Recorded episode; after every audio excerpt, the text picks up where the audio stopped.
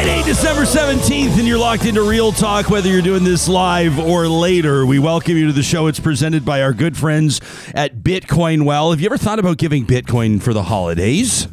Huh? Based on different cultural traditions? I know you're putting things in envelopes, putting things under a tree, putting things in stockings, presenting things in different ways, shapes, and forms. Why not consider Bitcoin? You're like, yeah, but Bitcoin's like 60 grand. Well, for like a whole one, for like a whole one, but imagine you just give somebody like a $100 worth of Bitcoin. What a cool gift. How neat is that? It's kind of like an inroad into crypto, into understanding it all. If you'd like to do that, they've got gift cards and the whole nine yards. They can set you up with the Bitcoin wallet at Bitcoin Well. Find them under the sponsors tab on our website, ryanjesperson.com. Real Talk starts right now. Here's Ryan Jesperson. We have a fantastic show in store. Looking forward to introducing you to a guy. I think this guy's going to go somewhere. The more I look at the things he's done, the more I think he's really going to be a somebody someday. Uh, Colonel Chris Hadfield is going to be joining us in about 10 minutes. I don't know what you do with your life after you've been the commander of the International Space Station. You've kind of, haven't you been to the mountaintop? Chris Hadfield's probably had a million people ask him this question before, but we're excited to get into his brand new book, The Apollo Murders. It's a Cold War thriller from the dark heart of the space race. Published earlier this fall. Can't wait to talk to the retired astronaut, engineer, former fighter pilot, absolute all around beauty. Chris Hadfield is going to be joining us. And then our roundtable today, our Friday Real Talk roundtable, we're talking about photo radar. We're going to let you know ahead of time that we have three advocates for photo radar that are coming on the show. And so if you are like me, if you have some reservations around photo radar, and I told you earlier, the real talk on this is my position on photo radar is that my position has more holes in it than Swiss cheese. I just don't like getting the tickets. That's pretty much it. All right? So people are going to say, like yesterday with the Alberta should separate argument, where you go, this, this argument is just absolutely porous and easily quashed. I recognize my position on photo radar maybe similarly so. Uh, but still, there will be a little bit of pushback. What I'm really excited about, to be serious for 10 seconds, is uh, utilizing the results of our most recent Real Talk, the Get Real question of the week presented by our research and strategy partners at Y Station. So we've got hundreds of you that chimed in on that, letting us know how you feel about photo radar. We'll put that in front of our panelists. Should be a great conversation. Sarah, before we go any further, you and I both got busted uh, for presenting an Alberta based talk show yesterday and we didn't even realize it. But one of our real talkers, I don't know if he's on the West Coast or not, but he bailed us out. You remember we were talking about Barge Chilling Park yesterday? Uh-huh. And you and I were laughing about how, you know, Vancouver's you know, the city of Vancouver put this sign out where that barge is still beached. It's still stuck based on that flooding and the mudslide and the whole nine yards. That big, huge barge that's there. So they put up a sign, Barge Chilling Park, right? Barge Chilling Beach. Yeah. We thought that was pretty cool. And then Sean writes into the show. Did you see this? No. Sean writes in and he guys he goes, You guys know that Vancouver has dude chilling park, right? Well, that's what it's based off of. yeah. Yeah. Well, yeah. Very relevant. I was like, that's old news. Big We- deal. Yeah, but we did not mention that. Yes, We did- that was not part of our conversation yesterday. I did not know that the city of Vancouver has Dude Chilling Park. Oh. Barge Chilling Beach is obviously a reference to Dude Chilling Park. Yes, yeah. which just recently had its art refurbished. This is in the neighborhood of Mount Pleasant, and Sean put that on our radar yesterday. I loved it. Sorry, Sean. I I should have. That was in my background, but I was like, no. What's the newsy thing? Yeah. The newsy thing is. Well, and and I've just lost all my West Coast credibility. I'm sorry for It's okay. that. It's been a long time since I was out there. You know what I realized? You hit this you hit this point in your life where I go, I used to say to people, I went to school on the West Coast, I went to university on the West Coast, and they'd be like, Oh no, wait, right on. And then people would go like, When was that? And now I'm like, ninety six. it's like, oh my gosh, twenty five years ago. What? I know I don't look it, but it was a Not- long time ago. you don't look at it like it was that at back all. when actually when average ordinary folks were able to buy houses in BC in Vancouver. and there was no such thing Kind as the Facebook. Thank God. Yes. No such thing as Facebook. um, speaking of Facebook went public, what was it like four years ago or something like that? Something like that. Yeah. Ish, maybe five. I don't remember. It's not some. I, I, I don't know. That was when I was like, should we get in on this IPO? I don't really know. It's you know, there's going to be a bunch of buzz around it. A lot of people, and do not ever take financial advice from me ever. Is Hadfield ready to go? I don't know. So, okay, let's. I won't spend too much time on this because like we got the freaking guy here with us today. But Yeah. um, depending on who you believe, people say unless you kind of have an inroad, don't buy on the IPO because a lot of times there's so much hype at the IPO that it's going to Yeah. be higher than it will be. But Reddit is going public. Yeah, Reddit. For folks that don't know, it's a it's an online platform, kind of like news, kind of like Twitter, but not. It's kind of more Forums. Yeah, forums. There we go. And that's where they actually pumped up meme stock like GameStop and MAC, uh, AMC rather, and. Uh, they're gonna go. They're gonna go public. The plan is in early 2022.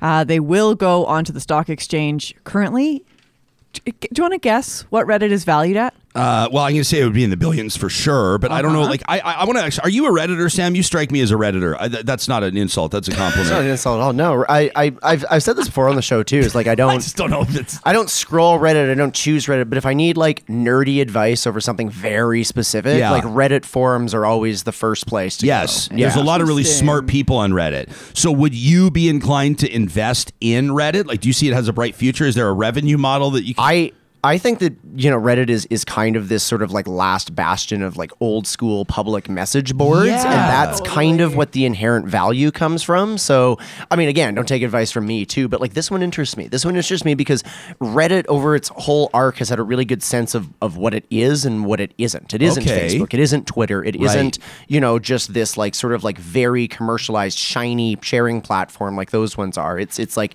it's a little bit more stripped down. It's a little bit more of a community. So which yeah. makes me wonder if that might hurt its revenue potential. but then Could, again, yeah. what the hell do I know about you know ge- generating billions of dollars in revenue? but they themselves generated like super hype and and boosted GameStop. Like they Mm-hmm. are the ones that did that. So you didn't answer my question. How much do you think it's worth? Oh, uh, well, I said billions. Um, do I get a point for that? It's got to be in the billions. I'm going to say, uh, uh, I don't know. Geez, I'm guessing like eight billion.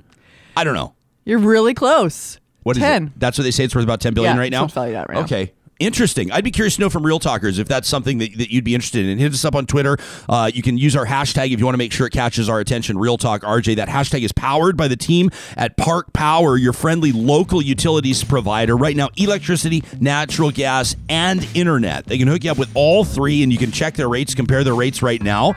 Uh, Chris, the CEO over at Park Power, was was quick to point out to me a while ago. He said, obviously, with electricity prices somewhat volatile as of late, people are going to notice that their bills are a little bit more expensive. He says this is a great time to take a look at our variable rate versus the regulated rate option.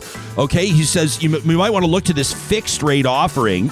And Park Power currently at the first of every month offers these flexible fixed rates for electricity on one and three year terms. The best part about it, I think, as a consumer, is that you're never locked in. So you can switch rates or you can cancel anytime. So there's no catch, there's no hook, there's no sort of fine print where they're going to screw you. Park Power with the promo code 2021 Real Talk will give you $70 off your first bill. I should point out again, we're not going to screw you is not their official company slogan, rather one that we've come up with here on Real Talk. Also, big shout out to our friends at Athabasca University. This is the time of year, you know it. I mean, whether or not you officially make a New Year's resolution, we kind of turn the page, don't we? When we turn the calendar from December to January, it's a time of renewal, a time of new opportunities. If you've been thinking about going back to school, Athabasca University is a great option for you. You can study anytime, anywhere, take as little or as much time as you like to complete the course of the program. They are as flexible as you need them to be. You can check them out online at athabascau.ca. Our leadoff guest this morning is an absolute legend, uh, not just in Canada, not just on planet Earth. In fact, a former commander of the International Space Station. He's a retired Canadian Space Agency astronaut, engineer, a former fighter pilot. The first Canadian to perform extravehicular activity in space. I'm pretty sure he's the first Canadian to play Major Tom uh, to ground control. Wasn't that? Wasn't that him? I think that, I think he was probably the first. I don't think anybody did it before. Chris Hadfield did. He's flown two space shuttle missions, and uh, he's also an author of some wildly popular books, including The Darkest Dark, which our six-year-old Wyatt has up on his bookshelf, prominently displayed. Uh, getting into how young Chris Hadfield first fell in love and fascination with the universe. What a thrill to welcome Chris Hadfield to Real Talk. Thanks for making time for us. This is the third time we've had a chance to speak, but it's been years, and I've got to say, I've missed catching up with you. You're always up to something.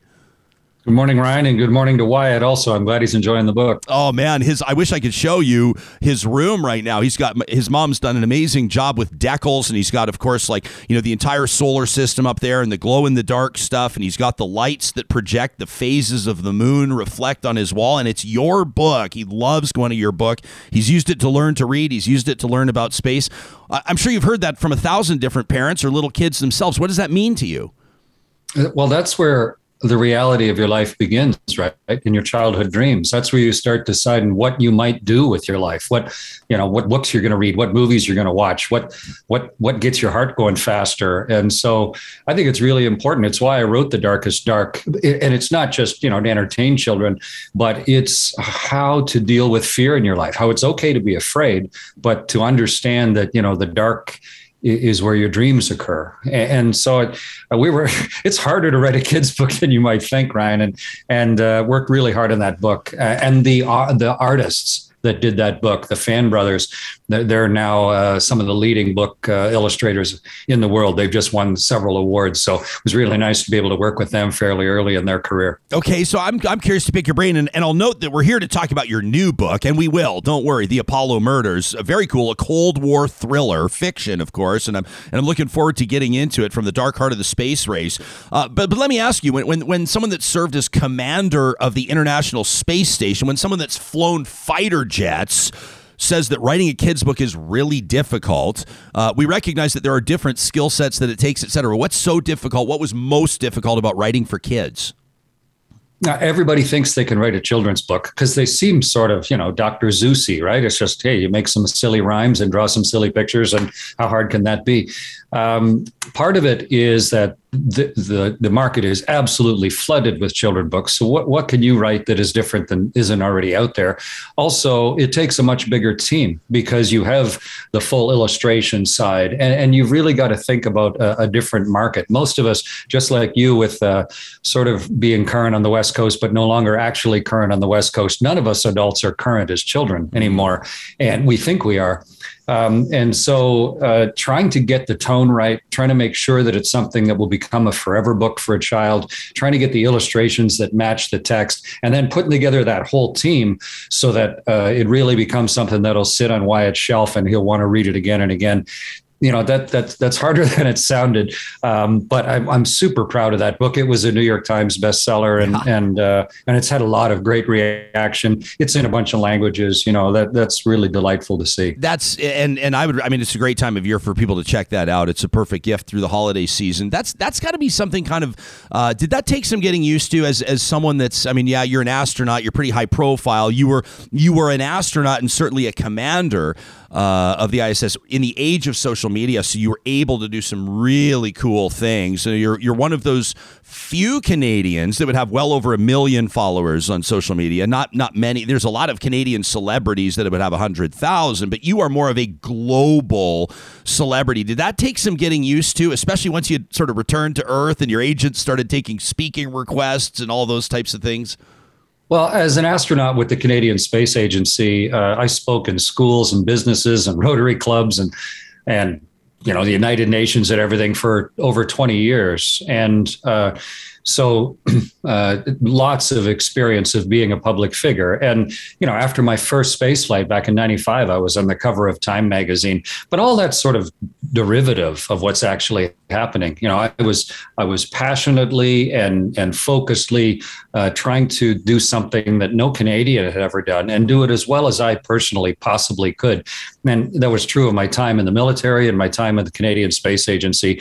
And the fact that everyone else thinks it's kind of interesting and and is maybe inspired by it you know that's that's really nice and how it affects me personally ryan it's like um, I don't know when you go to a big maybe Christmas time here, uh, where you go into a family gathering and there's a bunch of people, you know, depending what COVID's going to let us do. Mm. There's like second cousins that you don't really even know their name, you know, and I sort of feel like that everywhere I go. Everybody's just my second cousin, and they go, "Hey, Chris, how are you?"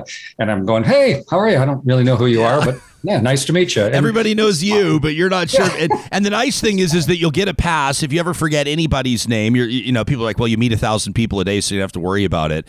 You know, that sort of a thing. We were, we were curious. We were, we were were just small talking before we went on live this morning, and and talking about some of the tensions right now. You know, as, as Russia is sending troops to the border with Ukraine, and and President Biden saying you guys better kind of back off here. And you see these tensions, these these tensions between nations, between global superpowers.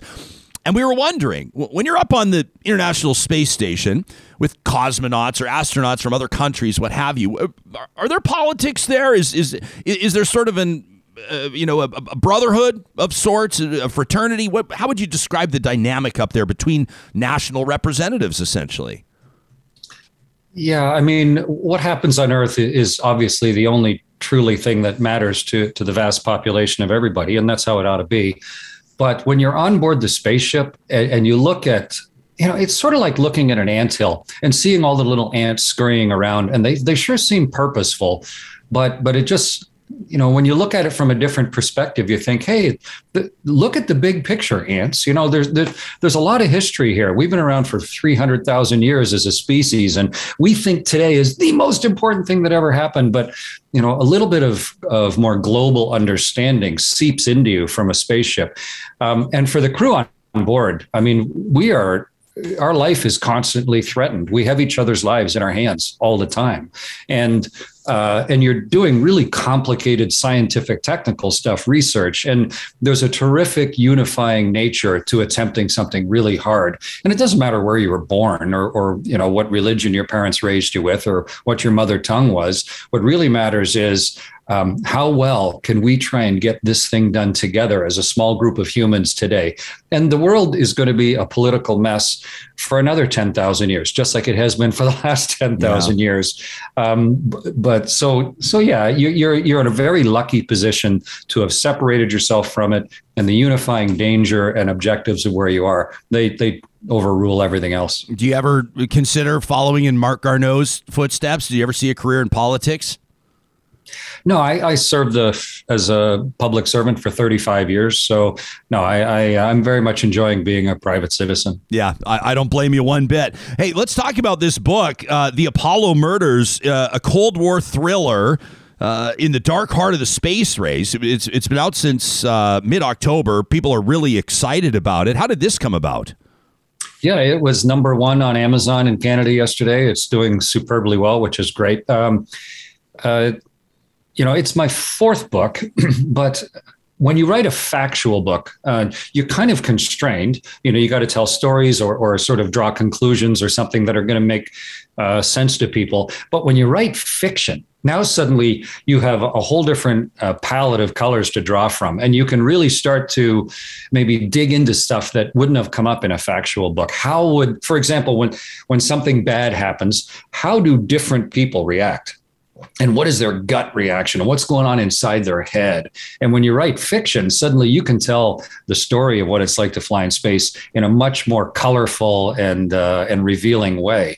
And and the, I set the, it's alternative history fiction, thriller fiction, and it's already in uh, I think 14 languages and a bestseller in multiple countries. But I think. Um, uh, the story of, of what was going on in the early 70s, as you said, space race and uh, the Cold War. And I used to be a Cold War fighter pilot uh, up there in Cold Lake and then on the East Coast. Um, and, and all of that interplay and the secret Soviet space station that was up at the time for real.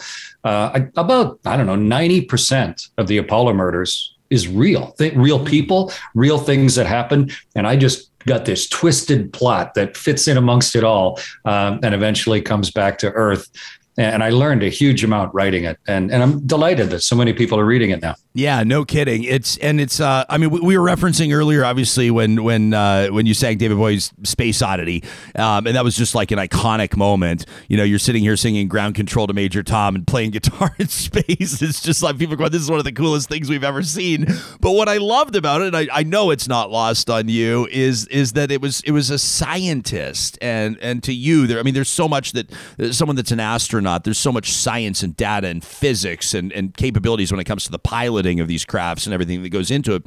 But here you are artistically expressing yourself, and that's what I think is so cool. I mean, any anybody of, of substance like yourself, any someone with a name, you know, that knows that they could sell, you know, a, an autobiography can, you know, you put out an astronaut's guide to life on Earth, which was obviously saw huge success, but people can work. I'm not saying you did. People can work with a ghostwriter, do whatever. But not everybody can write a kid's book. Not everybody can write fiction that rises right to the top of the charts. Have you have you always had this this artistic calling as well? Has that always been part of who Chris Hadfield is?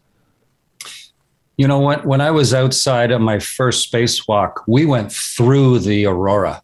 Like I got to physically be outside by myself with the well, like the northern light. It was the southern lights, but the same thing pouring around the ship and rippling between my legs. And it's extremely scientific, Ryan.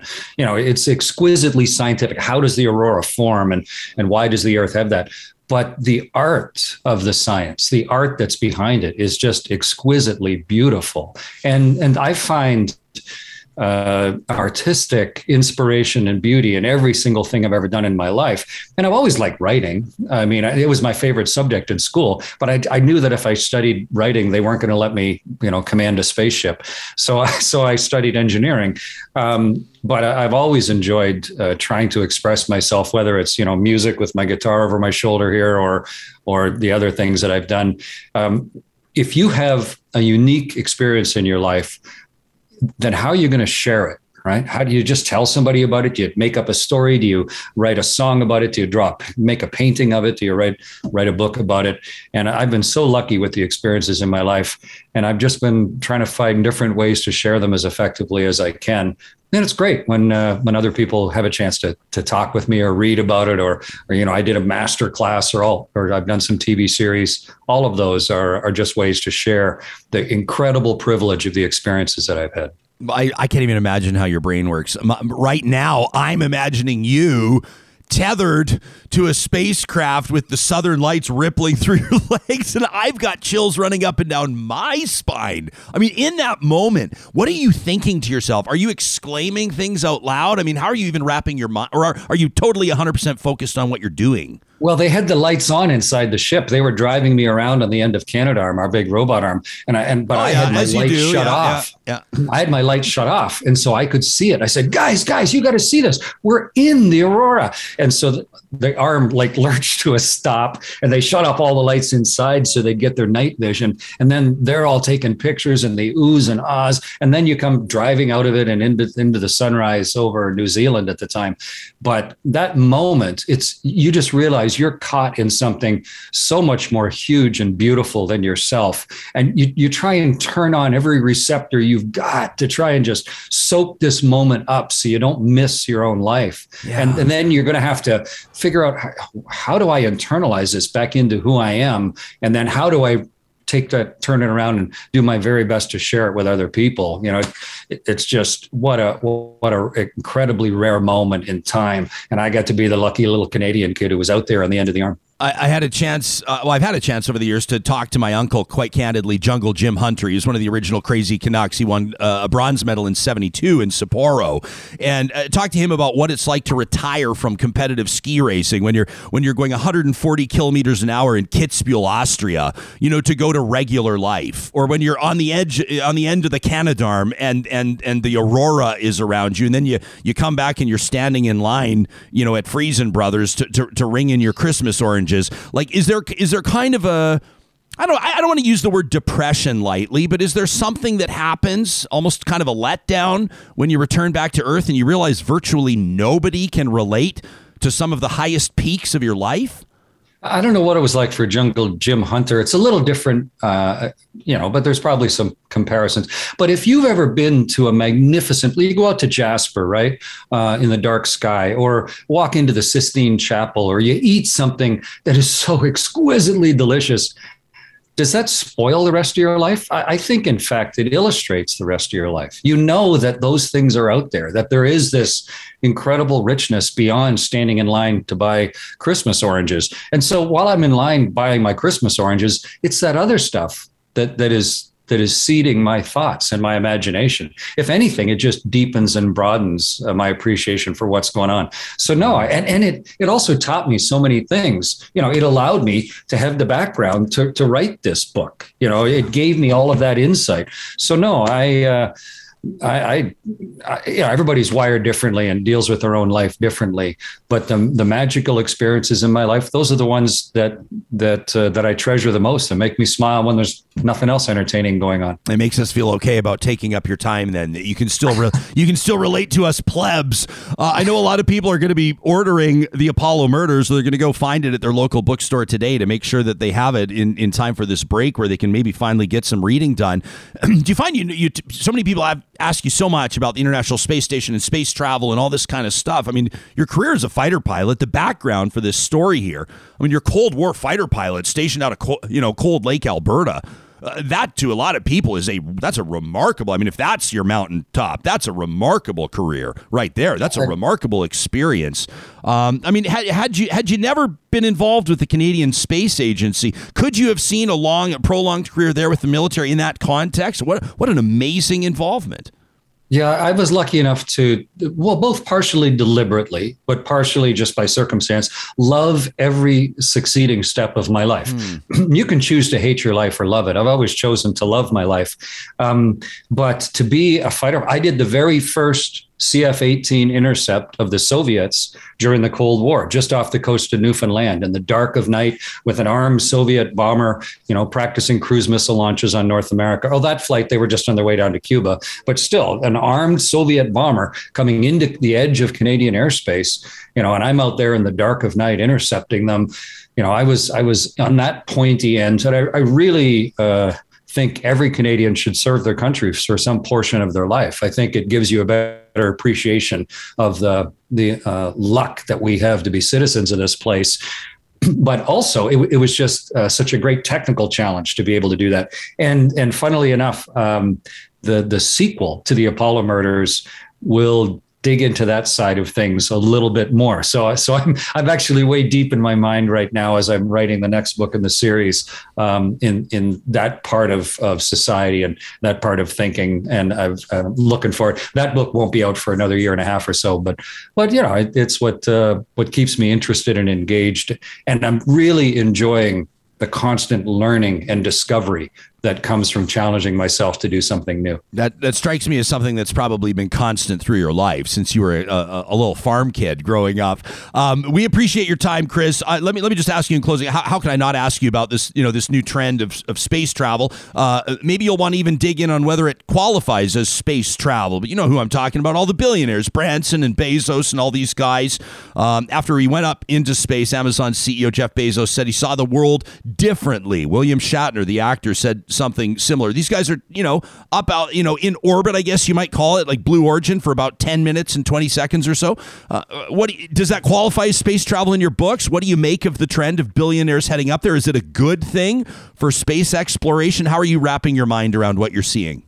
Well, I, th- I think you're falling victim to uh, focusing on the dangling shiny object of, of uh, polarizing billionaires. I focus on Wally Funk, who flew in space. Uh, she would have been probably a NASA astronaut if we'd had different societal rules in the 60s. 82 years old, a life, life, a life of aviation, and she got to fly in space. Or uh, Sirisha Bandla, who flew with Virgin Galactic. She was born in India and came to North America to make her fortune, and now she had a chance to fly in space space.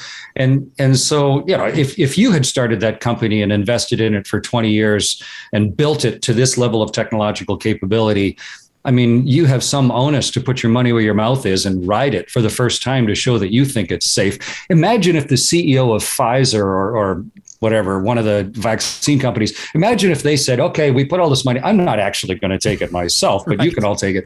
So I, I think, you know, th- those are not normal men who run those big companies. They're odd people but they're doing an odd thing. I think what's important to focus on are some of the other human stories, but also it is a clear indicator that the technology has gotten so much simpler and, and safer and therefore cheaper that it's opening up space commerce like we've never seen it. And then the definition of whether they're astronauts. I mean, if you fly above 50 miles above the Earth, then uh, you've been to what we sort of it doesn't magically turn into space. The atmosphere just tails off. But by legal definition, yeah, you've been in space, so you can call yourself an astronaut. You're not a professional astronaut. If you go flying on Air Canada, I mean, you're not the pilot, you know, but but you did go flying, and a lot of people have never gone flying. So I don't belittle the experience, but uh, I don't know. There seems to be some confusion as to. Uh, as to whether you're flying it or not. And you know, that's that's we're just in transition right now. And we need better regulation, just like when we when cars renew or when airplanes renew. We'll sort it out. But to me, the real important thing is the human stories and the fact that access to space is so much cheaper and we've got to decide collectively as a species what does this mean for us yeah Nailed it. Obviously, uh, for the record, I think it's awesome. I think it's awesome that people are going up there. I think it's awesome, and, and like you said, they're they're odd people. But when we're talking about these innovators and these people that have built these enormous, like in anything, I mean, Galileo uh, for his time was was outrageous. You know, I mean, yes. you know, a lot, a lot of these guys were essentially nailed up to crosses uh, for their perspectives, and so I just I'm not necessarily drawing a direct line, but I think it's great. I love the brazen nature of it. I love the unapologetic exploration of it. Um, you know, and, and like you said, there's a ton to be considered, but I find it fascinating. So do I, and um, and it's it's difficult and dangerous to try and do things that are new. And I've committed most of my life to that but i also find it fascinating and extremely rewarding and and you've got to put it in perspective of everything else you know how well does canada take care of its citizens versus what we we spend on space exploration. But if, if you feel that in the back of your mind, if you just dig into the actual numbers of the amount relatively that we spend, how much work it is, what it brings for inspiration to our kids like Wyatt, you know, the, the balance becomes pretty self evident. It's one of those easy issues to get outraged with no facts over until you dig into it and you go, yeah, this should be some small part of, of what Canada is capable of offering to its citizens. And I, I strongly believe that. And that's why I work with all the space companies and, and even write novels about it. Colonel Chris Hadfield, a retired astronaut and author of the best selling book, The Apollo Murders, a Cold War thriller from the dark heart of the space race. You can find it anywhere you buy good books. Uh, of course, a ton of people have checked it out already. Make sure you do the same. His other children's book, which I highly recommend, The Darkest Dark, and his memoir, An Astronaut's Guide to Life on Earth, what going to space taught me about ingenuity, determination, and being prepared for anything. It's always such a pleasure to speak with you, one of the classiest people representing proudly our country. Chris, thanks for doing this. Thanks, Ryan. Have a good holiday. Yeah, you as well. That's Chris Hadfield. What a legend, right? And it's like every everything he answers is just like you can tell he's got i think he thinks bigger than just the questions right?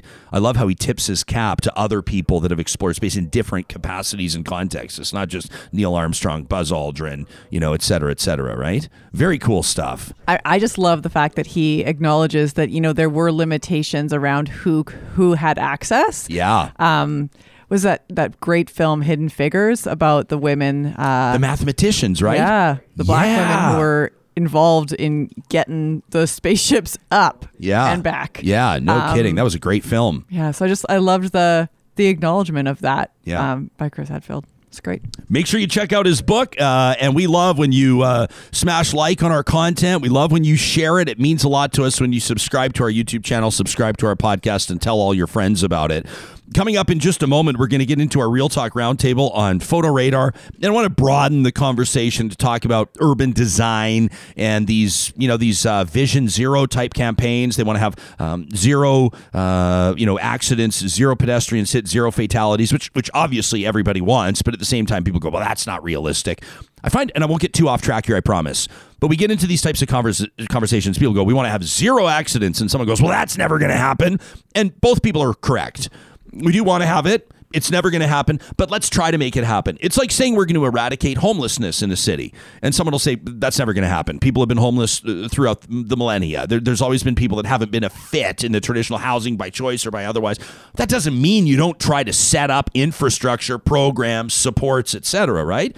So I always appreciate when people set the bar high and then it's up to sort of everybody else to try to do their part to see if they can make that happen. So we're going to get into these campaigns. We've got three great voices joining us on the show. And then, of course, Trash Talk still coming. Don't worry, Tracy. We got your email. We got an email. The, the inbox dinged and it was like late submission to Trash Talk. She went off and I was like, You are in, girl. So that's coming up in Trash Talk. First, let me remind you, even though in our neck of the woods, we don't know where you're tuning in from, it is literally minus 30 today.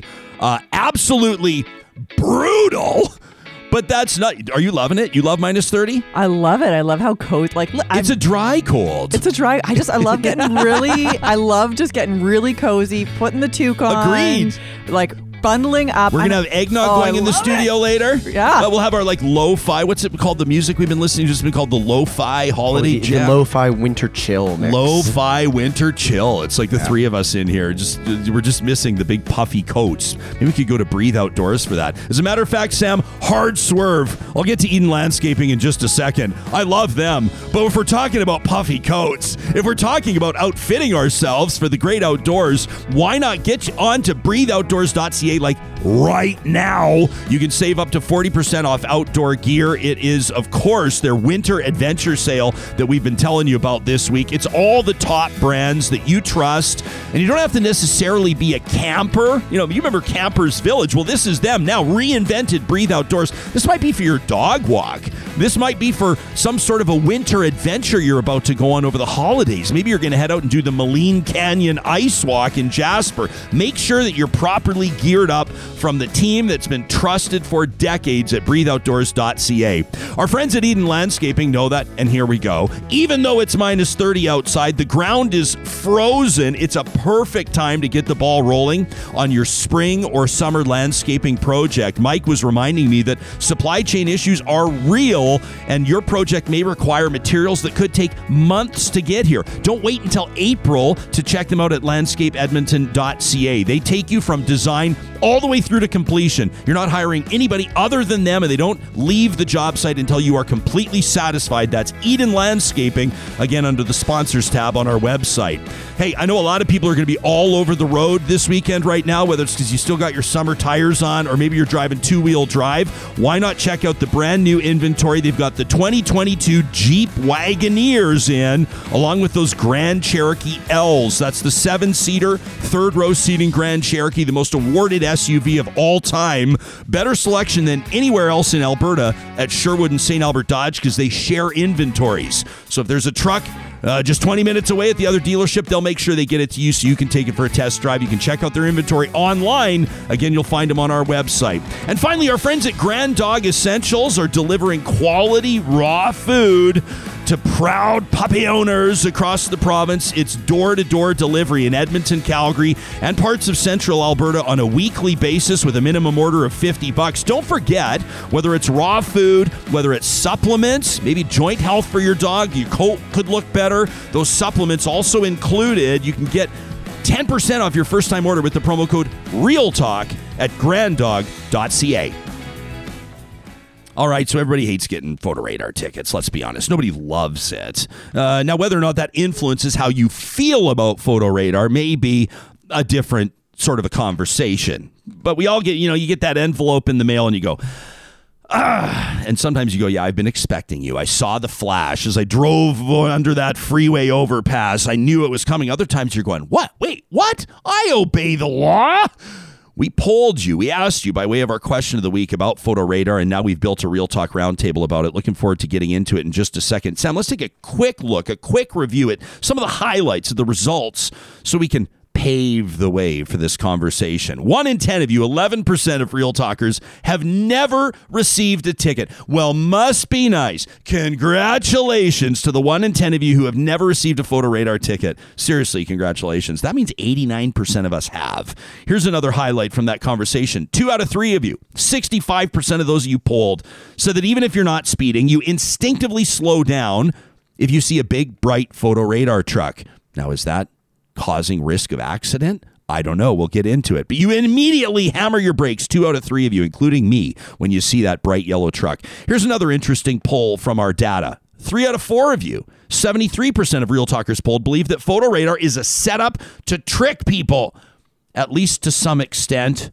And finally, here's another highlight 86% of you have a simple solution. And this is what drives me nuts, mostly because it's true. 86% of you have a simple solution to not getting a photo radar ticket. Don't speed. Yeah, yeah. Brent Toderian is president of Toderian Urban Works out of Vancouver, more than 20 years' experience in advanced and innovative urbanism. He's Vancouver's former chief planner. He advises cities and innovative developments all around the world Ottawa, Oslo, Sydney, Medellin, Auckland, Helsinki. The guy's been all over the world steering very cool projects. Jessica Lamare is the City of Edmonton's Director of Safe Mobility. She leads the city's road safety engineering, automated enforcement, and community activation teams in support of that Vision Zero campaign. And we're going to get into that. And Stephen Raitz is a registered professional planner, uh, currently a first year law student at the University of Alberta. He's been part of active transportation in, in, in an advisory and advocacy role. Uh, it's called Paths for People. You've probably heard of it. He's served on that board for the last three years or so. I want to warmly welcome all three of you to the show. I want to invite you to treat this like we're all out for coffee so you can jump in on one another. You can tell me I'm being a buffoon if I'm being a buffoon. But why don't we get into some of this data right out of the gates? Brent, it seems to me like most of our audience has received a photo radar ticket, but at the same time, most of them really lack sympathy for people who get them, including themselves. Where do you stand on photo radar, effective or ineffective as a safety tool?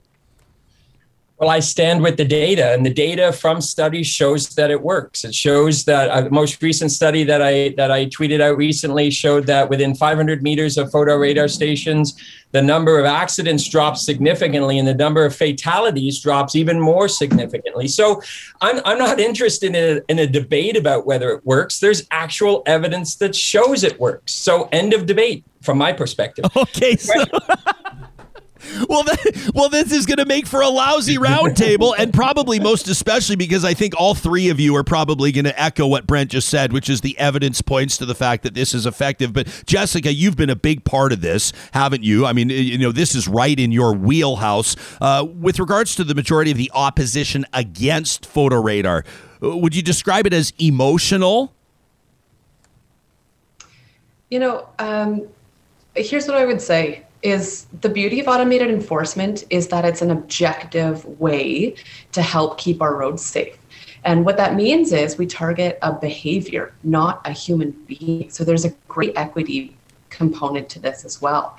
The trouble with targeting a behavior objectively is that it's hard to argue with. And so we have to pivot into these other concerns. Was it in the right spot? Do they have the right intentions? You know, was the truck bright enough? Um, and we make these arguments to make ourselves feel better. Because I think it's accessing this like inner shame monster we have when we're confronted with accountability around, you know, whether or not um, we privileged our own convenience over the comfort and safety of other humans. Okay. Fair enough. Everybody's dropping bombs right now. Uh, the people that are adverse to photo radar are, are already considering the retreat here. And we haven't even heard from Stephen yet. Uh, Stephen, paths for people, for folks that are going to be, you know, tuning in or downloading this podcast from outside of the jurisdiction where you operate. What's it all about and how does it fit into this conversation? Mm-hmm. So, Paths for People is a nonprofit that is based in Edmonton. We've been in existence in about, uh, since about 2015, and we're focused on safer, more livable streets. And so, a component of that is definitely photo radar. It's one tool that we can be using to have safer, more livable streets. Um, but you know, our community across the city of about 1,500 members um, understands that it is a really nuanced conversation, that it is really complicated, and that we do have to be doing many different kinds of things to get towards that goal of Vision Zero. So, can you give me an example, and then I'll throw this back over to Brent? Can you give me an example of some of the nuance? Like, can you see some protest against speed, photo speed endorsement, where you go, "Yeah, I think that's actually a pretty decent point." Part of it is the way our roads are designed. Um, in some ways it compels people to drive faster than they should be driving. Um, you know the, the sense of the road being wide the sense of the road having uh, limited stopping points or stop signs or yield signs. Um, our streets uh, have kind of uh, compelled us all. They make us feel like we should be going a certain way, and it, it, you know, this kind of sense of like we need to move really quickly. Um, you know, driving is the one way to get around. It definitely uh, has like become embedded in our minds and how we see movement, and so yeah, it's complicated because that takes a long time to erode. Mm, I could tell, uh, Brent, the minute that you heard Stephen say the way our roads are designed, you just started nodding your head. I mean, you've obviously uh, participated in urban design at the highest levels, literally in the world. I mean, take us into that theory or how that plays out. Well, if we're serious about actually saving lives like we say we are, there's three key parts. One is actually, and this is something that's a bit strange for North American audiences, but the first thing is to actually have fewer cars.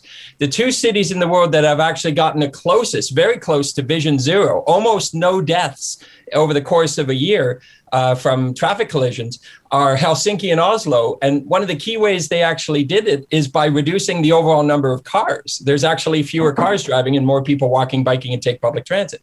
So that's part of it. Then, then assuming you're working with the cars that you have, there's two things. There's one is the actual speed limit itself. We talk about photo radar, but photo radar is an enforcement technique to make sure you're staying to the speed limit. It begs the question is the speed limit the right speed limit in the first place? And many of our, and the big debate about actually saving lives is about reducing the speed limit. Because again, the data, the facts show that if you slow down the speed limit and enforce it so that people actually follow the speed limit through photo radar or whatever, it saves tremendous amount of lives uh, in terms of collisions because collisions and, and deaths and injuries by collisions have actually been going up in recent years because the vehicles are getting bigger and more deadly to people on bikes and people walking. So so part of it is the speed limit itself. Reduce the speed limit, then make sure you actually enforce it. And that's where photo radar fits into the picture. But the other part of it is what we call design speed. And a lot of people say if you don't get the speed of the roads right, it does, doesn't matter what the speed limit is. That's wrong. That's wrong because both of them actually work. Mm-hmm. You lower the speed limit, but then you actually change the design of the street to create more friction, to create more attention necessary so that drivers are actually paying attention and you've what you've done is reduce the design speed so people naturally want to go slower anyway. One of the problems is we design our streets terribly as car sewers that almost encourage people to go fast because it feels like there's no friction there's nothing here to make me think i should slow down. So i go fast even if the speed limit is is uh, is lower than that. So it's two parts. It's lowering your speeds and enforcing that and actually over time because this does take longer redesign your streets and make sure that your new streets are actually designed better to save lives so, Jessica, I mean, in your role as the City of Edmonton's Director of Safe Mobility, how does what Brent is saying apply to what you're doing, including decisions in the department on a, on a daily basis?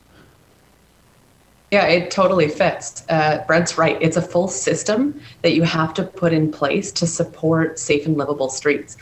So, you know, my team is only, you know, a small component of a 10,000 person team at the city. But when we look at city planning, when we look at transportation related work, we have to think about all those elements. We need to make sure that right from the get go, we're planning uh, development that's supporting Vision Zero and that's taking that design into account. We have lots of really amazing programs at the city that are taking a look at our more mature neighborhoods and doing neighborhood renewal, which helps us again to put in place some of those uh, more progressive traffic calming measures that help create the environment for livability in our neighborhoods. We have automated enforcement. We work really closely with our colleagues in the Edmonton Police Service to complement that automated uh, enforcement with in person enforcement.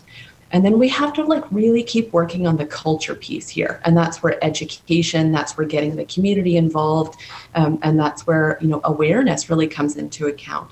So when we help people understand what Brent is saying, that the data shows this is effective, we partner very closely with the University of Alberta, Dr. Karim El-Basyouny, who is the Urban Traffic Safety Research Chair, to look at automated enforcement and to look at our crash numbers and speed numbers in Edmonton and we can show very clearly the presence of automated enforcement makes our streets safer.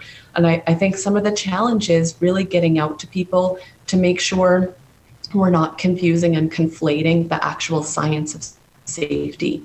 Um, and I saw from you know some of your survey results that that folks don't necessarily believe that slower is safer, that slower will save lives. So I think we have lots of work to do there. There was, uh, uh, and, and, please, Jessica or Stephen, jump in and correct me if I'm wrong on this because I can't remember exactly how it's played out. But but in our home city, we're talking about Edmonton. Every Canadian city will be different. Obviously, there was just a the bylaw passed where the speed limit, unless otherwise posted, went to 40 kilometers an hour. Right. So now the speed limit in most residential areas is 40, if not 30, et cetera, et cetera. Stephen, I would imagine that you're probably going to see this as a win. Uh, can you give us an example of, of some other things? You said Paths for People's been around for about six years now, since 2015. Have you have you seen advocacy efforts pay off in other ways? Have you seen some wins with regards to maybe things like roundabouts or other urban designs that have evolved to reflect what we know about traffic calming and, and ultimately safety? Yeah, we see 40 kilometers as a big step in the right direction. Um, we know that 30 kilometers is the kind of science backed, the uh, best speed that uh, could be instituted on our residential roads. I think when we talk about the speed limits, we do really need to remind ourselves that you know there's different kinds of streets and places like main streets, places uh, like the streets in front of our houses. Those are places where we really need to focus on the vulnerability of other road users.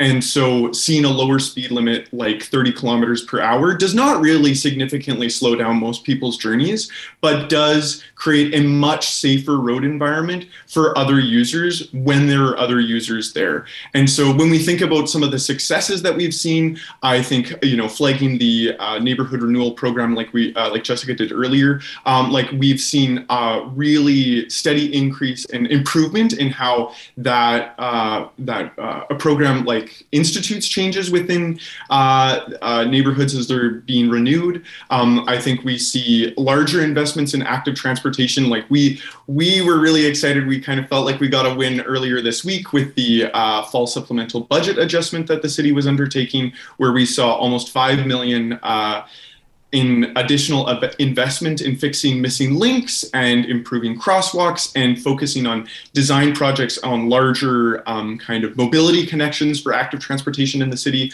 So I think we're seeing that perspectives are changing. Um, photo radar is, you know, a great example of a conversation where we still have dissonant perspectives, but I think we see ourselves heading in the right direction. Brent, I'm going to be honest. I just if if we call the show Real Talk, I got to be real. When I hear people say uh, like you three uh, you go, well, really, 30 kilometers an hour is the goal. I internally, I go, oh, come on, 30? 30's ridiculous. I can sprint 30 kilometers, which is not accurate or true, by the way, but I like to think I can. I think I, I think like Olympic 100 meter sprinters sprint about 35 kilometers an hour. But but I digress. It feels like a crawl. I mean, what cities or what urban centers are showing leadership here? I could tell that it resonated with you when he said 30. Well, you you told me to tell you when you sound like you're out to lunch. You sound like you're out to lunch now, Ryan. I want you to really think about what the last speaker just said. We're talking about different speeds on different kinds of roads. This is not about reducing speeds to 30 or even 40 on a major arterial, which is where most of that traffic in your trip actually happens. This is on the residential streets. This is where your kids theoretically could be playing if it were actually safe.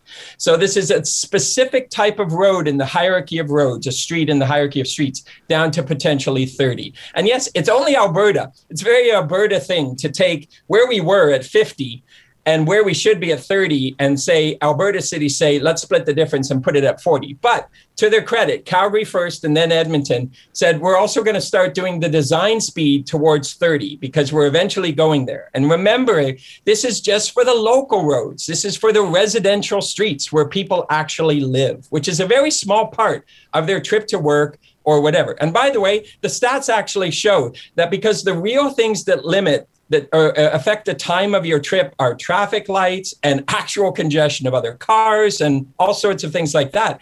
This doesn't actually add a lot of time, or even in many cases, any time to your trip. So we're talking about trading lives, literally lives. And by the way, other things like quality of life of your street, quality of life of your neighborhood, uh, even the economic value of your house goes up when the street slows down out in front of it. We're talking about trading all those things for a perception of saved time, not Yeah. necessarily even a reality. Brent, you know what? I bet you this was probably actually during an interview with you a couple of years ago. I have to assume it was in my previous gig on terrestrial radio. And there was some form, someone had set up like a web form or something. Do you remember this? And you could punch in your home address, you could punch in your destination. So I punched in the radio station, and then you could adjust with a drop down menu what the speed limit would be.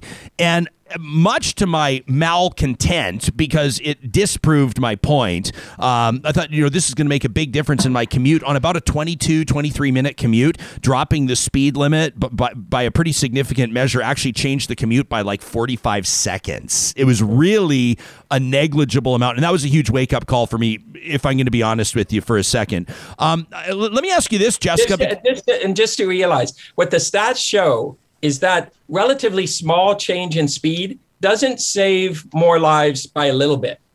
It's actually the exponential uh, decrease in likelihood of, of either an accident at all or an, an injury or, or a death goes down dramatically. Right. So we're talking, uh, you know, the order of magnitude power here, the multiplier effect, a little bit of drop of speed, a massive savings in lives and, and insurance rates and all these kinds of things. So if it were just a little bit of a benefit in saving lives, maybe we could have a public policy debate, but it's massive. yeah and, and that's great Ryan, And- we- yeah go ahead jess Sorry, we we did that map here in Edmonton. We actually did it for our roads. That must we be what it was, yeah. Difference. It's amazing. I I created the most convoluted commute possible, going through basically every residential road, going down Whyte Ave. I could. I really wanted to test it to see if what we were hearing from folks around this, like, this is going to change my day. This is going to take me away from my family. Um, I wanted to see how that board, like, how that bared out in an actual map the longest difference I could find was a minute. And that was going, you know, all over God's green earth here in Edmonton. And you know what's really amazing? Once we implemented the default speed limit, we had almost no complaints from people. Like, I think we've built up how much people are upset about this. When it actually came to fruition, August 6th, that big day we flipped the switch, people were like, "Oh, okay, well, no big deal." And hmm. and we've seen through our automated enforcement equipment in those 40 kilometer locations incredibly high compliance. So, you know, I think we've overbuilt the argument on this. I think we've probably listened to a few particularly loud voices when ultimately Edmontonians they're they're good with it. They they want safer streets. Well, and as if I need to tell you, Jessica, or anybody on this panel, and then and Stephen, I promise I'll hand you the baton. Um, it, it's the cash cow thing, right? That that's what people push back on is they perceive it to be a cash cow. Like it's easy, it's lazy policing. Uh, you know, there's no officer there pulling people over. Uh, you know, smelling people's breath coming from holiday parties. Nobody's wondering whether or not that you know they're smoking cannabis in the vehicle or whether or not there's a kid that's not buckled into the seatbelt. But I'll tell you, and I hate to, I I don't want to reveal this; it's almost unfair. But our current front runner for our email of the month contest right now is is is from a real talker that wrote in a, a compelling and enlightening letter on, and and this has been addressed by this panel already. The the uh, well, the sort of quite frankly, the white privilege that comes with not understanding how there there is disproportionate enforcement when it comes to human on human interaction. And Jessica, you already made that point. So uh, I, I'd be surprised if that doesn't win email of the month, but I don't want to discourage further emails, so I won't. Raitz, over to you. What's up? I, I just wanted to keep on building on Jessica's argument of, you know, people were ready to comply. And uh, what we recognize and what we see in the community is that people are really excited about where we are headed. Um, I think one thing that we were all able to take away from COVID is that there is a huge importance in public space, in safe outdoor public spaces.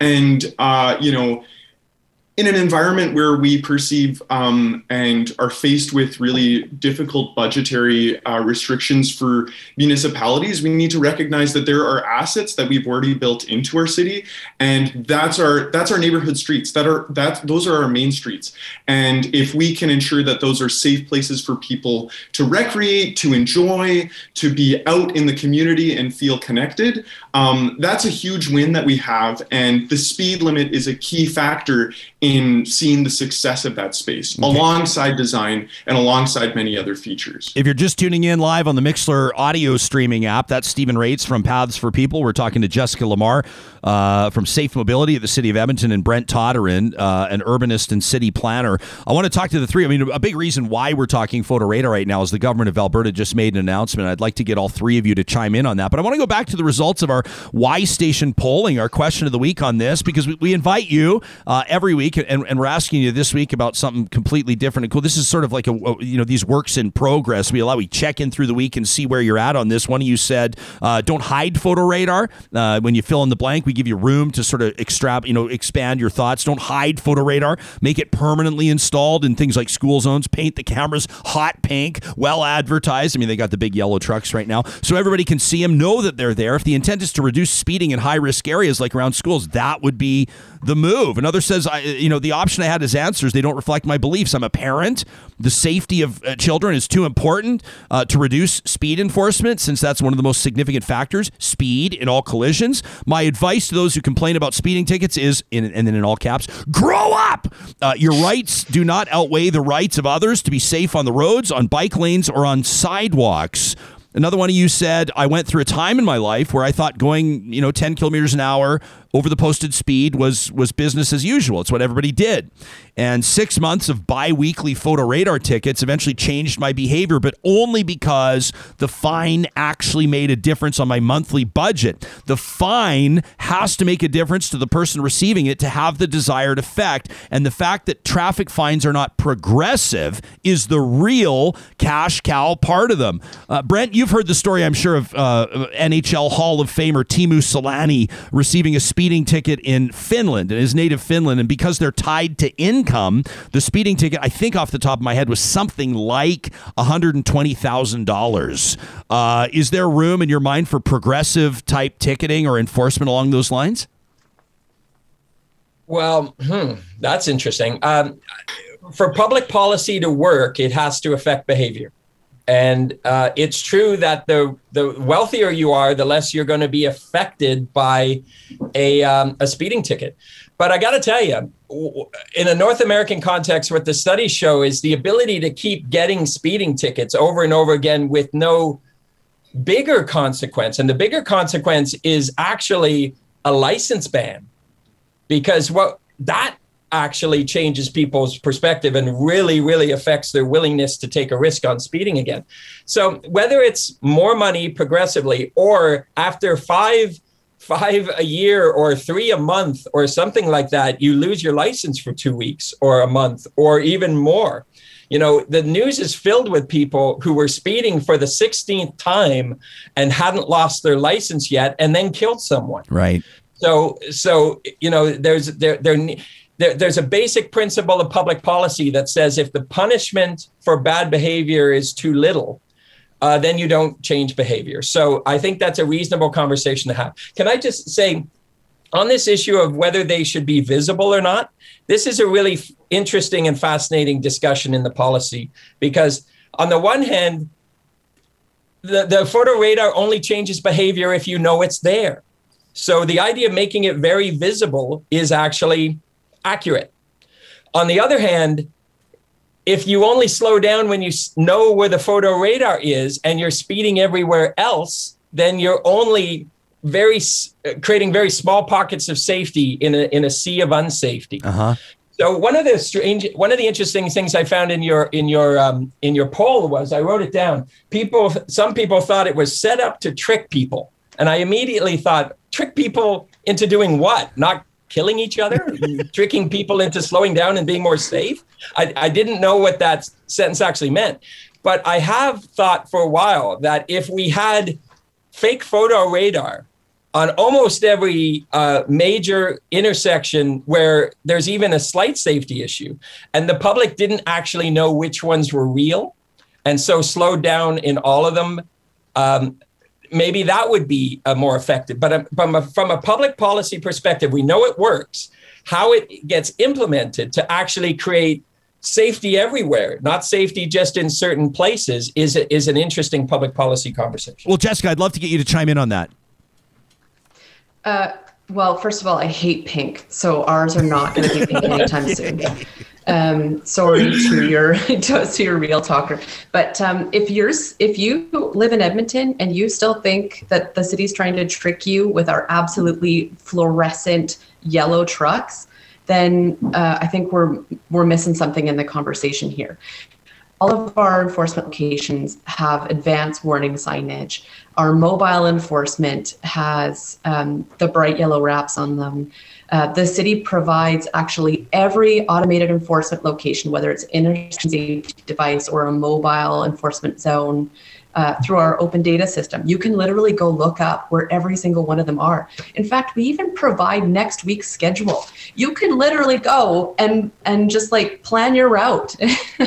so this idea that we're trying to trick, I think, is is missing something because we're really committed to an open and transparent program so people are aware. Yeah, we were kind of we were kind of chuckling at that, and and I'm and I'm not taking myself off the hook here, but it's the team at Y Station that puts the polling together. So that was their word trick, which I which I actually kind of laughed at and loved, and we talked about it on the air a few days ago, and saying it's I mean trickery. I mean we're using an inflammatory word in kind of a facetious way, but but trickery has always been part of speed enforcement in the sense you'd have the cop behind the bush or behind the billboard, or you know there, there's always been trickery. It's why there's ghost cars. It's why there's all kinds of things. I mean, I don't know if the word trickery is appropriate, but it got us talking, didn't it? Let's get into Alberta go- government policy here, and then I want to give all three of you a chance to chime in on this. Um, uh, it was back on December 1st, so I guess about two weeks ago, two weeks and change. Uh, Alberta Transportation Minister Rajan Sawhney announced uh, photo radar a hot button issue for Albertans, obviously. Uh, opposition leader Rachel Notley's been chiming in, calling it a cash cow. I don't know what's going on with that, but anyway, back Yeah. to yeah, Stephen. I'll get you. Can, I was like, uh, did somebody hack Notley's tweet? Like, what the hell is? I don't know what's going on with this. She's tweeting about the Edmonton Oilers. Like, does she have? A, I don't know what's going on. Anyway, I digress. Uh, says the minister, there are many that feel photo radar can be used to unfairly generate revenue instead of using it for its intended purpose. Uh, for context, photo radar generating two hundred three million dollars in Alberta a year or so ago shared by the province and 26 participating municipalities. Starting in April of next year, municipalities will be barred from using photoradar on roads where drivers must rapidly change speeds, like freeway on and off ramps. I think that's fair. Police must also keep photoradar off roads with speed limits lower than 50, with the exception of school and construction zones. And a driver cannot receive two automated tickets within a five minute span. Vehicles must be clearly visible to drivers, et cetera, et cetera, et cetera. People can read all the full details online. Uh, Jessica, this impacts what you do, I think, probably on a daily basis. So why don't we start with you and then we'll just make our way down the line. What do you make of the government of Alberta's steps here? And uh, are they a roadblock to what you're trying to accomplish? Well, I'll spare you the Jess Lamare lecture walking through the 27 page guideline, but there's there's a few things that stand out. First of all, when the province made this announcement, Minister Sawhney um, opened it up by fully committing to the evidence that photo radar automated enforcement makes streets safer. That's the first time I've heard that that clearly communicated from our province, uh, and that really sits very closely with the belief of the city of Edmonton. Uh, something else I was really heartened to see in the guidelines themselves. Many of Edmonton's leading practices have been now built into those guidelines as expectations for municipalities across uh, Alberta. So, for example, the vehicle routes uh, for our vehicles, we chose to do that. No one forced us to. We wanted to change the conversation with the public around automated enforcement. We wanted to make automated enforcement more visible. Uh, and obviously, um, that's something that the province has picked up and is, is sharing. The guideline also is calling for a much higher level of data and reporting, something that we uh, in Edmonton have been doing for quite some time. I think we have the luxury of a, a sophisticated and mature program here. Um, we have lots of, of um, you know, high tech equipment. We have really skilled and talented staff um, who are working hard to keep the, the streets safe. So all of that's built in. Um, there are obviously some challenges inherent in, in the new guidelines that come forward as well. There's a number of um, changes to what is currently enabled as criteria for locations. So, in the previous guideline, there were six main criteria that a municipality could look to to establish whether or not a new automated enforcement site could be set up. So that's things like, you know, a history of speeding, a history of collisions, if it's a playground zone, a construction zone. Um, but there's a couple that are, have been removed. One of them is uh, sites where we've received significant community complaint and concern. So when we hear from people, and this is something that most people don't know, we actually hear from people requesting automated enforcement way more than we hear from people complaining about Huh. automated. I'm almost not surprised. Um, yeah. It's, am- it's amazing to me how many people, and for two years, because of the moratorium that's been in place, we haven't been able to establish new sites. So we've been operating within our current, you know, sort of inventory. We can't do that anymore. That's not a criteria that can be used moving forward. Nor is establishing a site uh, based off where the Edmonton Police Service could not safely enforce in person. That happens based on road design. Sometimes it's not a good idea to have somebody parked on the side of a high speed roadway, for example. But then, of course, the 40K, that's a challenge um, for us. And when we take a look at our current mobile automated enforcement sites, we have about 550. That impacts 40% of them. That's a huge chunk of where we provide support right now. Uh, and when we take a look at those sites, they're the places where Edmontonians want us to be the most. You know, people get the most annoyed about the Henday and the yellowhead, and I get, I get that. I- don't agree, but I understand. Um, but we're really going to be challenged moving forward with being present in the more residential spaces, the high, the high volume um, spaces for people walking, for people cycling, um, and that's something that my team is working around right now to understand. Okay, where's the gap going to be, and what other tools do we have at the city to help support safety in those spaces? Uh, Stephen, did you see the government's announcements, new policy coming in in April in the spring as a setback, or how are you wrapping your mind around it? Yeah, we believe that it is taking a step backwards and making streets unsafer for everybody. Um, and it, it isn't really this conversation like has connected the dots. I think that you know when we move a little bit slower, we're all getting around a little bit safer. And you know the places that are closest to our hearts and it is our home. So you know removing the or adding the 50 kilometer per hour limit and not allowing uh, photo radar to be used in areas below that um, that's highly concerning because that's where you know as jessica's indicated that's where people would like to see it so that we can alter people's behavior. Um, and so you know it really isn't rocket science. I know that we had Chris Hadfield on earlier, but you know, this is this is a rocket science to like be able to communicate this in a progressive way. And so I that's why I made the whole like when we were mentioning the the tweets coming out from the uh, NDP that um, yeah, like they're like people understand that if you are if we are able to have photo radar in a way to help shape behavior, that you know the places right in front of our house are going to be safer. Um, like that is not a difficult message to convey, and we don't have to you know. Um, you know, yeah, we don't have to fight fire with fire or go lower. You know, it, it, there's a way to simply communicate this. So we're concerned about it, and we would, you know, want to ensure that if that message that Minister Sawhney uh, led with, that we're focused on safety, um, you know, if that's the truth, then why aren't we focused on safety right in front of our own houses, uh, right in front of our homes? Um, you know, that's we'd love to see that turned around because um, it is imminently important to kids walking to school, to seniors um, getting to doctor's appointments, to folks in mobility devices getting around their communities. Um, these are where our most vulnerable street users are, and we should have enforcement that reflects that.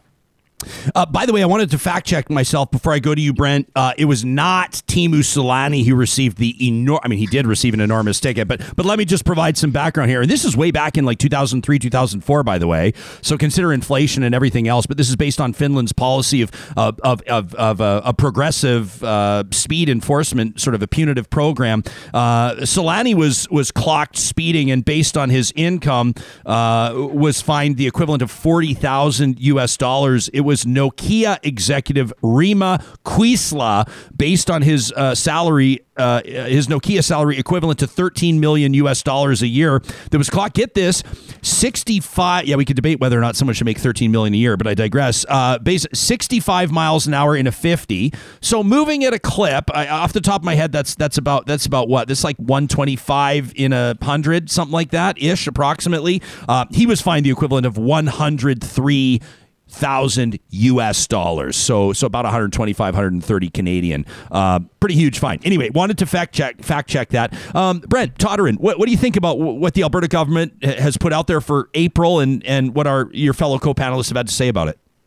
Well, a few things. First of all, just on that example, you know, it's interesting how we as people, when we hear, well, 65 in a 50 zone, doesn't sound that much higher than the speed limit. And a lot of people are already used to going 10 kilometers higher than the speed limit as the usual. But you have to understand that at 50 kilometers an hour already, even with smaller cars, because all this study was done with smaller cars before we had big trucks uh, in everybody's driveway and, and big SUVs. Even with smaller cars, nine out of 10 people hit in a collision at 50 are going to die.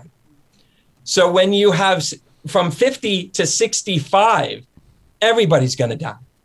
And I think we have to stop thinking about this in the context of, well, that's only 10% higher than the speed limit. No, you put it in the context of the likelihood of death at a collision, a death of a kid, death of a senior, death of a person, a pedestrian, someone on a bike, anybody, frankly, out of the protective barrier of another car. So we have to make it real life or real death when we're having these conversations about how much over the speed limit people are going and the fact that the speed limit is too high in the first place. So, to your question now, I don't I haven't been following the provincial announcement nearly as, as much as the locals, but based on what the local is, locals are saying, I would absolutely agree that it sounds like very bad politics uh, trumping life safety and all the other benefits of slowing down speeds in the local residential communities. Uh, just to get a soundbite for folks who who buy into this idea that photo radar is a cash cow. Yeah. Like it's very, it's com- it seems completely op- opposite to start off your, your talk talking about life safety and then do something that is counter to that. Now, I was not happy with what Rachel Notley said about this because that seemed like she, she is smart enough to know that what she said was wrong, just wrong in terms of life safety, full stop. But uh, this new approach seems to me is very likely hamstringing life safety as well as the ability to improve quality of life in residential neighborhoods. And it strikes me that it is such stupid politics that the first time a kid dies because on a, on a dangerous street and somebody points out that there used to be or could have been photo radar that would have slowed people down, but this new policy approach by the province hamstrung that, then we're going to have a political conversation. Yeah, this is uh, we're showing. Is not, it's not good policy. It's it, not good public policy. Yeah, we're, we're showing that tweet for the benefit of people listening to the podcast. Notley back on December 1st tweeted uh, UCP continues to hammer household budgets with photo radar. Jason Kenney's UCP government will continue to hit Alberta drivers with costly photo radar tickets despite a lack of evidence that they contribute to traffic safety. And I'll just read off the top. I'm not picking and choosing comments. I'll just go. Jeff Notchtagal says, This is not it. Uh, Edwin says, Well, don't speed then. Um, you know, Chad says, Easy solution, don't speed. Steph says, Sorry, Rachel, but we need to punish dangerous drivers in real ways. Ed says, I love you, Rachel, but this is a horrible take. There's a really simple solution to not hurting your budget from photo radar. Alyssa says, uh, all caps, not necessary, Rachel. Also, you don't want a speeding ticket, don't speed. This is not an issue worth your notice. Tyler chimes in, says, as a transportation engineer and a certified road safety professional, there is significant evidence of the impact of both reducing speed and collision through the use of automated enforcement. Miles says, somebody's comms team is maybe jumping at the bit a little too quickly. So it didn't play well uh, for Alberta's former well, premier very, who wants to be very, premier it's super disappointing when smart progressive uh, uh, politicians, and I consider Notley to be both of those things, uh, says something so ni- mind-numbingly bad, and and I'm gonna I'm gonna assume that it was somebody in her strategic team who thought they could win some political points by putting this out there. But not only was it bad politics, because it, it it everybody who knows better is going to call her on it, including me. I did. Uh, but um, it's it's it's not even good. Um, it's not even factually correct, and it makes it really easy to say, "Here's all the evidence." I tweeted some evidence in response to that, for example. But can I address this issue of the cash cow, which is another one of those red herrings that, as, as was said earlier, a very small percentage of the people raise in order to attack something that they can't really justify attacking. What I've always thought is that cities should counteract that lame argument by making sure that the money that gets generated from it doesn't just go into the general coffers of the city. Because I've always said there's a lot of policies that people claim are cash cows and I've said when they go into the general uh, coffers of the city and sort of disappear and nobody knows what they're being used for, it does maybe feel like it's just being uh, created, d- done for revenue purposes. I've always thought cities should say every cent collected by photo radar should immediately be directed into safer infrastructure, should immediately be directed, directed into other things that will save traffic lives, lives of people in traffic incidents should be directed toward public transit, etc. Because then you can draw a direct line that this isn't going into general revenue. This the money's filtering right back into saving lives. And I, I have always thought that politically that would pop the balloon of this rather lame narrative that it's just a, a revenue uh, taker, a cash cow. Jessica, can we expect that from the city so of Edmonton? Well, the city of Edmonton's been doing it for a decade. Yeah. Um, so Brent's been reading city policy behind the scenes because I think that's how that's how he likes to spend his evenings. Um, we have that here. So the city council here in Edmonton set up the traffic safety automated enforcement reserve, and that's where every dollar from automated enforcement uh, revenue that the city receives goes to, and that money is dedicated to reinvestments into making our roads safer. So that that goes to things like uh, making sure there's no overhead for our automated enforcement program. That doesn't cost taxpayers anything for us to have that. It um, it sends $22 million a year over to supporting traffic enforcement through the Edmonton Police Service, and it's reinvested into engineering upgrades and community programming that helps make our streets safer. Like over 300 crosswalks have been upgraded since 2015 with that money. Millions a year goes into that. So the cash cow thing doesn't bear out in Edmonton. We don't we don't subscribe to that. We are all about making sure um, that that money is used well. And you know, at the end of the day, it's actually a moot point. This idea that we're rolling in dough like Donald Duck in the you know in the piles of money, it doesn't exist anymore because people have been slowing down, uh, which is great. That's what I want to see. I actually mm. want to see that revenue go to zero because people are slowing down. Um, and for a number of reasons, including uh, the provincial government's budget in 2019, which increased the percentage of revenue that stays at the province level versus at the municipal level, um, and people slowing down, we're we're not bringing in nearly as much as people think we are. Um, so I think the the facts are out there, uh, but sometimes it's it's easier for us to hold on to that argument because it makes us feel better when we get a ticket. Fair enough, uh, Jessica. Much much of uh, the reason I think that this show has experienced success in its first year is because we, we do insist on accuracy and fact checking, and that's why I must call you out and remind you that it is in fact Scrooge McDuck uh, that dives into and swims in the money. Um, it's the money bin, which is a large storage building where Scrooge McDuck houses his three cubic acres of cash. Three cubic acres. I'm not sure what the dollar amount is on that, but I would imagine it's quite significant. So I knew I was going to screw something up in the data today. If, if you're going to screw something up, make it the Disney reference. Um, and I will say this: the people on, on another note, uh, you know, the people of Edmonton voted as well. There was a mayoral candidate uh, back in October that vowed to get rid of photo radar. And everyone will remember he, he got his ass kicked in the election. So if that were to be something that Edmontonians had truly wanted, that promise alone, I think, could have seen someone take the mayor's office, and it, and it just, quite frankly, didn't work. I want to give each of you a chance to sort of uh, offer a closing statement, just something quick for us to think about. I hate to leave something on the table. We wrap up the call, and you go, oh, I wish I would have had a chance to say that. So, so Stephen, why don't you go first? Something to leave us with, something, no pun intended, for us to walk with over the next few days as we think about what we've heard here? Mm-hmm. I, I think I, I have two little kernels just on next steps for Notley regarding that tweet. I think it it acknowledges the issue properly and that, you know, if you are from a lower income household, that can be a really big ding. And so there is a progressive way to move forward on this policy, you know, and we already spelled it out with that example in Finland. Um, so I, just, I want to slide that in. But on the larger note around this conversation, I think what we're seeing is that it's backed by the data. It's um, backed up by what people would like to see in their communities and have their communities feel like. Um, and so you know, I think we're ready to continue moving in that direction of safer, more livable streets. And although photo radar can be a little um, annoying to receive in the mail, it's part of that better process of seeing our streets becoming more safe and livable. And so, you know, we're looking forward to continuing to be part of that process and working with counterparts at the City of Edmonton. Good stuff. Jessica? Yeah. Um, here's what I would say uh, it's going to take all of us to do this work well. Uh, we all have a role to play and and something to contribute to making our streets safer.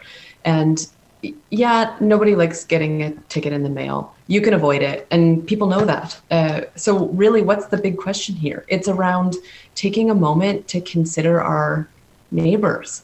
We're all Edmontonians, and we need to care as much about the people we don't know whose house we're driving past as we care about when people drive past our road.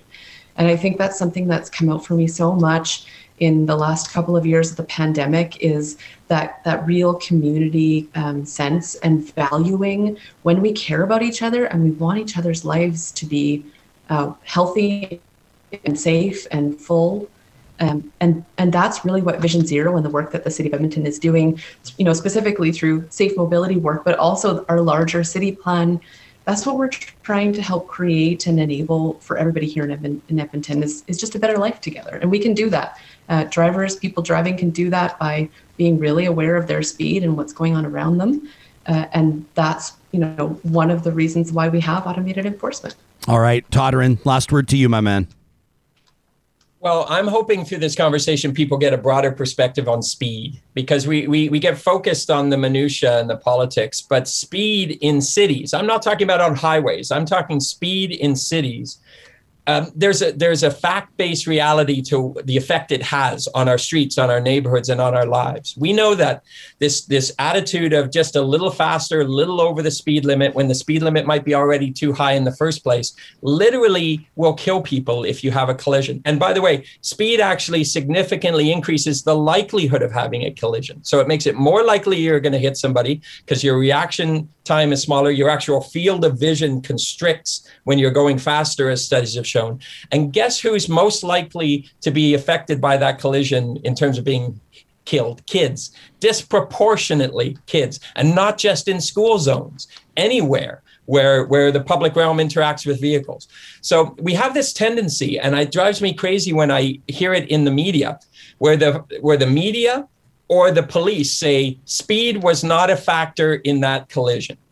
And what I constantly tweet when I see that is speed is always a factor in that collision. What they mean is that technically you weren't going over the speed limit, uh, if they can even establish that uh, uh, with complete certainty. But the but it never addresses the question: Is the speed limit too high in the first place?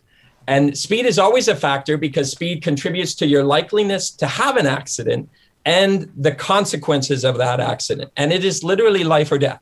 And if life isn't enough to get you to think differently about your speed, think about the quality of your streets, the quality of your, your neighborhoods, the, the value of your homes, all of these things. It's incredible when you actually start to connect the dots all of the public benefits and private personal benefits that result from us slowing down and doing a better job of regulating speed. Speed. We quite properly focus on life safety because literally people are dying, but but there's so much more to the quality of life that we can achieve if we do this more smartly. I encourage you to follow all three of these folks on Twitter. Of course, uh, Sarah every morning from our official account at Real Talk RJ includes the Twitter handles of who you're going to be hearing here on the show. Uh, that was Brent Toderian, president of Toderian Urban Works out of Vancouver. Jessica Lamare joining us, director of Safe Mobility for the city of Edmonton, and uh, Stephen Raitz, a board member with Paths for People. My sincere thanks to the three of you. A very happy holiday season, and we appreciate your time. Thanks, Good everyone. stuff. Thank you. Hoyles, I'm kind of glad we didn't have like the cash cow voice on the panel because I think they would have they would have got beat up a little bit. I think that was a pretty good conversation. Uh, yes, I, I, yes, I agree. You know what I mean? I mean, But I, I always have room for I always want to have that like the kind of character You know, the character on there. Like I interviewed a guy um, that was actually arrested by Edmonton police for. He was like, it was like he was found with like public nuisance or something. He got off on all the charges, but he was like putting up signs that was like cash cow ahead, photo radar ahead. He was just like he- just a quirky fella, and he would find out where the photo radar was every day, and then he'd set up shop fifty yards before the photo radar, and he'd have all these billboards, not billboards, but big signs, Yeah. placards, and things like that. A real character. Right. But this was to me a focused, data based, positive conversation, uh, or at least a bit of a wake up call. And, and I think that, you know what, as much as I hate to admit it on, on talk shows, there is room for that too. Absolutely, and I think that guy that was putting up those signs was was helping prove the point that yes, if if someone if they are aware that the speeding Yeah. the speed trap is there, people are going to slow down. So he's actually Yeah. furthering the point. Also, in that conversation, hearing that you know the opposition to uh, radar is minimal or less than you know the what it is perceived to be. It's a loud uh, minority, Minority. opposition, which is oftentimes the case with everything. I mean, you look Uh, at vaccine compliance in Canada, it's 85%, uh, or at least 85%, I think Alberta's premier said, or at least the Alberta government said this week uh, for, for the 12 plus crowd. So, you know, that would lead me to believe that, you know, 15% or, you know, you know, one in seven approximately ish, one in seven are pushing back, but you sure hear about it a lot, right? Absolutely. We didn't even get into the conversation about parents that have been emailing us telling us they're getting they're running into protesters getting their kids vaccinated. It's like, what the hell is going on with that? There's always a lot going on behind the scenes here on the show. Check out what I have in my hand, my friends. This is the Pink Glow Pineapple, and you can get these right now at Freson Brothers. Absolutely amazing. I want to show you. It comes in its own box, which is like super cool. This is part of the tradition of giving fruit for the holidays. You can gift one of these pineapples, and, and by the way, they're on sale as of today for just $14.99. They come with a gift card in the box. This is so super cool. So you can actually dedicate it to the person that you're gifting this pineapple to. I want to show you this gift card you can fill out. It's like a happy holidays thing. It talks a bit about the, the sparkling treasure to make your season bright. Sam, is it a pain if we roll that Instagram story video Oh, from we don't have Freson it Brothers? anymore, we don't have no Yeah. problem. I didn't ask you to keep it. Sam's always got so much going on behind the scenes. You can check out Freson Brothers Instagram and you can cut into these pineapples. They're like this flashy pink color, absolutely amazing. $14.99 starting today on sale at Freson Brothers, and that price will remain in effect all the way through the 30th. We had such a great conversation with their produce director who joined us, and he's so I love how passionate Daniel is. He's the produce director for all of Freson Brothers, and he was telling us about the tradition of gifting fruit and from some Asian cultures how how that's made its way to to North America and, and, and sort of the history of the Satsuma orange and the Mandarin orange and how that all became part of the tradition. You can see the displays in Freson Brothers stores across Alberta. I love their passion. They are all in on celebrating holiday tradition. 16 stores across Alberta, Alberta grown and Alberta owned. Our friends at the Dairy Queens of Northwest Edmonton and Sherwood Park want to remind you that holiday log cakes, these are like just the classic DQ holiday log cake. They're on for half price right now. If you name drop me or Real Talk at the Dairy Queens in Palisades, Namao, Newcastle, Westmount, and Baseline Road. Fudge and Crunch Center, which I go straight for. I am shameless on the holiday log cake here. I go straight for the center, surrounded by vanilla and chocolate, soft served and decorated with your favorite holiday design. Don't forget they're selling DQ bucks in support of the Stollery Children's Hospital Foundation. Donate five bucks, you get five bucks back in DQ bucks. Win win from the Dairy Queens of Northwest Edmonton and Sherwood Park. Our friends at Kuby Energy, big shout out uh, to them. It's been an amazing year for Kuby Energy as more and more Canadians are tapping into these solar energy solutions to power their professional and personal lives. Whether it's a residential install or a commercial install, Kuby's doing it all across Western Canada, proudly based out of Edmonton and Kamloops, BC. You can get your free quote online right now at kubyenergy.ca. And don't forget, to send us your positive reflection. That's presented by Kuby Energy every Monday here on the show. You can send it to talk at ryanjesperson.com. I'm about to read an email, by the way, that that uh, I couldn't decide whether it's a positive reflection or a trash talk. So I'm throwing it into. You'll see what I mean in just a second. You'll see what I mean. It's a, it's such a great email. I love a it. feat to be no, able to make both. It's from Brad. Columns. It's from Brad. That's coming up. Uh, because of course, you know, each and every Friday, uh, our friends at Local Waste, you know, them family owned, 25 years they've been operating commercial construction, residential waste and recycling collection. You know, driven by integrity. They've actually told us stories with, with customers and clients of theirs have, have come over from other waste providers, the, the, the collectors, and and they've they've gone, yeah, we need this big huge bin for our business. And local waste is like, we don't think you need a bin that big. We don't think you need to be spending that much right now. All right, let's grow to a bigger bin as your business grows. That's how they roll. You can trust them. That's why we're proud to partner with them at localwaste.ca. So yeah, every Friday, I mean, it's a tradition when we wrap up our broadcast week. Our, friends at Local Waste give us a chance to blow off some steam. We love it. It's it's it's become this thing that we sort of have circled on the calendar. You know what's written there, right there on the calendar. It's trash talk. Yeah, that's right. So this one from Brad, I get this, and uh, and the subject line says, "Yeah, about that email about abortion," and then so I go, "Okay," and so I click it and I open it, and then Brad sends me an email, and then and then he sends this one right after, and he goes, "Ah, don't read my email. It's Christmas, and I don't want to be so negative." And I thought, is that a positive reflection? Or is that a trash talk? But he specifically informed me not to read his email, not to read the email. And I was wondering, like, what would our, what do you think our studio audience thinks about that one? I'm not sure what they. What, oh yeah. Oh, booze. Oh, they don't like the call, Brad. They want me to read the email, but you told me that's fine, buddy. Thanks for being in touch with the show. How about this one from Allison, who says, "I've got some trash talk for this week. My beef is with one of the things you mentioned in your introduction for Dr. Agolski. Remember that? Uh, Allison says divorce rates are increasing, and people say that millennials don't value the institution of marriage. What a load of BS," says Allison. If by the institution of marriage you mean the oppression of women, uh, in generations past, many women did not have a choice to leave their marriages because they had no way to support themselves financially and they were heavily judged for leaving. As a matter of fact, they still are. The social pressures to stay in the marriage were and are enormous. And maybe divorce rates are increasing because now more women are trapped in marriages actually have the ability to leave when they want to, in all caps. She says, but it's not all roses and sunshine. There's still so many women trapped in marriages and relationships and they can't leave for a variety of reasons. We must remain steadfast in lifting up women, people who identify as women, and people who are socialized as women, and working toward gender equality so that we have a choice. No one should celebrate the length of the marriage if one of the parties was stuck in it. And so I say, Fuck the patriarchy! That from Allison! What about this one from Manit, who says, uh, As many of you may know, it snowed in Edmonton this week, and I know not all of us have had the luxury of parking our cars in garages, but could people who park outside at least try to clear the snow off their cars? How the fuck are you seeing out of your window with all that snow? You're dangerous as hell to everybody driving around you. I haven't even mentioned the snow blowing off your car onto my windshield. Snow brushes exist for a reason. Clear the snow off your damn car. That from Manit. What about this one from Robert, who says, I've had my driver's license for 24 years now. This is going to be the 24th year in a row I've had to scream this out loud to people Turn on your lights when it's dark. Figure it out. And then Robert signs off. Peace. I love that, Robert. Peace right back at you. How about this one from Lisa, who says, Hey, I see your 30 year old able bodied ass taking a family parking spot outside the big box store, running it alone while a mom and a baby and a toddler, they got to push a heavy two seater stroller,